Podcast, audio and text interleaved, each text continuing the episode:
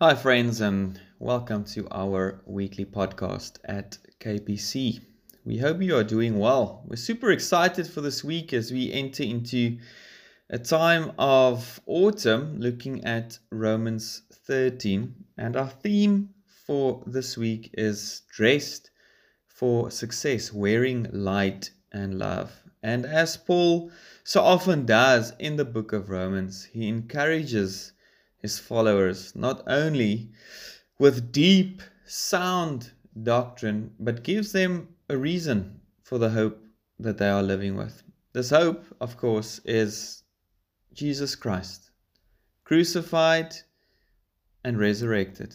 And because of this, he motivates those he writes to to very clearly walk around with this truth, not only in their hearts, but also on their bodies, in the way that they talk, they conduct themselves, the way they act, the way they speak.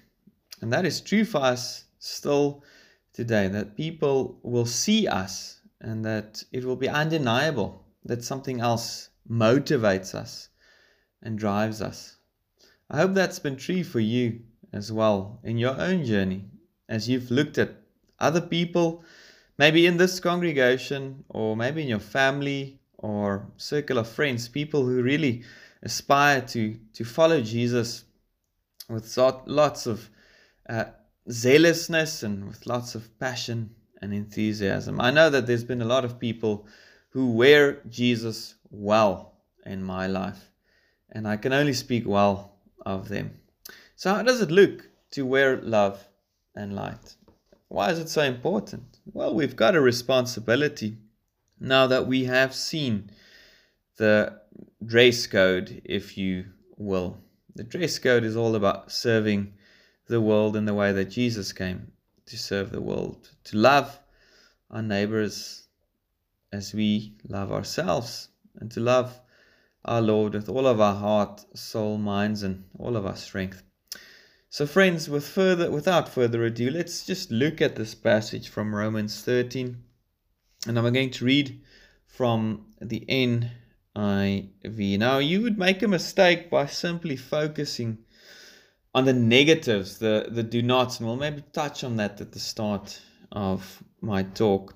Um, but look at the bigger picture here, and that is, is to be prepared for the day that is fast approaching. Day and light was always, and uh, especially for Paul and the writers of the New Testament, and also in the Old Testament, signs of, of God's kingdom coming into the world, breaking into the world, heaven touching earth. That sign that when there is light, one is able to see and comprehend and come to a better understanding. And when we have that with us, it kind of illuminates the world around us, gives us a, a, a bit of a, a different angle to look at the hurt and the longing and the suffering that is around us. And that too will one day come to an end. And in this passage, we are encouraged to clothe ourselves with the Lord Jesus Christ. Let us read together. Let no debt remain outstanding except the continuing debt to love one another. For he who loves his fellow man has fulfilled the law. The commandments do not commit adultery, do not murder, do not steal, do not covet, and whatever other commandment there may be are summed up in this one rule love your neighbor as yourself. Love does not harm, and it does not harm to its neighbor. Therefore, love is the fulfillment of the law. And do this understanding the present time. The hour has come for you to wake up from your slumber, because your salvation is nearer now than when we first believed. The night is nearly over, the day is almost here. So let us put aside the deeds of darkness and put on the armor of light. Let us behave decently as in the daytime, not in orgies and drunkenness, not in sexual immorality and debauchery not in dissension and jealousy. Rather, clothe yourselves with the Lord Jesus Christ, and do not think about how to gratify the desires of the sinful nature. Amen. And thanks be to God for this reading from His holy word. One person described Christians as the do not people. We want to measure our Christian lives by what we do not. A minister friend has this saying We are always anti or against. Wouldn't it be better if we are for people? As in, for unity and for reconciliation. The problem with the anti approach to Christianity is that it sets the standard pretty low. By this measure, a rock could be a perfect Christian. A rock never commits drunkenness, wickedness, never guilty of quarreling and jealousy. Just think of the sins that a rock does not commit. It never tells a lie, it never covets, it does not get addicted to crack or cocaine, a rock can be a perfect Christian by most of our popular ways of measuring goodness. But as you know, a rock never does any good either. Paul focuses on relationships and caring, not just on a kind of passive goodness or the absence of the bad. He goes on to say, Put on the armor of light. Let us walk properly as in the day, and put on, clothe yourself with the Lord Jesus Christ. These are positive actions, not just negative ones. Paul does not use guilt or fear to motivate, but rather joy and hope. Paul says salvation, not condemnation, is nearer to us than when we became believers. What does it mean to walk in the light and to put on the armor of our Lord Jesus. It means to walk as Christ must have walked in the world. And how is that? Very simply, in love. Putting on the Lord Jesus ahead of time is a, a public activity, as public as wearing new clothes, done in public. It bears witness to the hope that is in us like the hope we have of Scotland winning the World Cup. He goes on to, to start this passage, this pericope, by saying, Let no debt remain outstanding except the continuing debt to love one another. Just as Paul insists that we owe earlier in the chapter governing official, officials and institutions certain things, excuse me, he also insists that we owe our neighbors something. And that is love, our love. We love God not because we're such nice or smart people, but because God loved us first. And in a similar way, we love our neighbors not because they necessarily deserve it, but because God not only loves them, but also lovingly calls us to do so. Friends, of course, this is not easy. Now, no matter how hard we try to love people, we sometimes get sidetracked. The Spanish mystic St. John of the Cross tells us that in the evening of life, we will be judged on love alone. This absolute priority of love challenges us, yet it also sets us free. We will not be judged on success or wealth or knowledge or anything else the world offers and counts as the ultimate. Love is the ultimate. And we will be judged on that.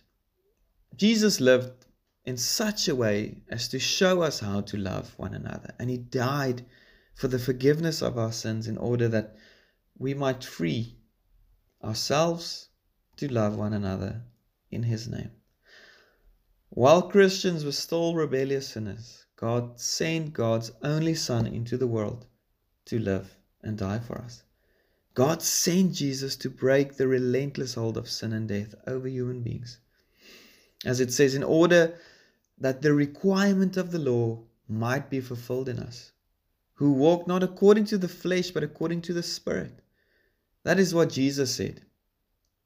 All the law and the prophets hang on two commands love God and love your neighbor. Because of Christ, we are to clothe ourselves with Christ. We live as people of the daylight, even in a world that still has its fair share of dark nighttime passages. It is not enough to put off the works of darkness. We must put on armor of light to prevent the darkness from returning. We must be armored for battle because we can expect frequent temptations, a constant probing of our defenses, dangers arising from unexpected quarters, a lifelong battle against evil.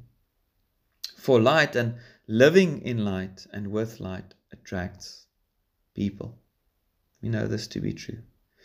There's a story of a 19th century farmer whose wife went into labor in the dead of night. The doctor was fetched and delivered a child while the farmer held a lantern aloft to help the doctor see. But then the doctor said, Hold on, there's another one. We've got twins here. And the doctor delivered a second child. The farmer was shaken by this unexpected development. But then, hold on, we've got triplets. Another one is coming. At this, the farmer began to back out of the room. Come back here with the lantern, the doctor shouted. To which the farmer replied, No, no, no. It's the light that attracts them. If people prefer darkness to light, there's usually a reason, and it's rarely good. We know that astronomers get it past. I have a friend who says that only bad things grow in the dark. But, friends, we are people of the light.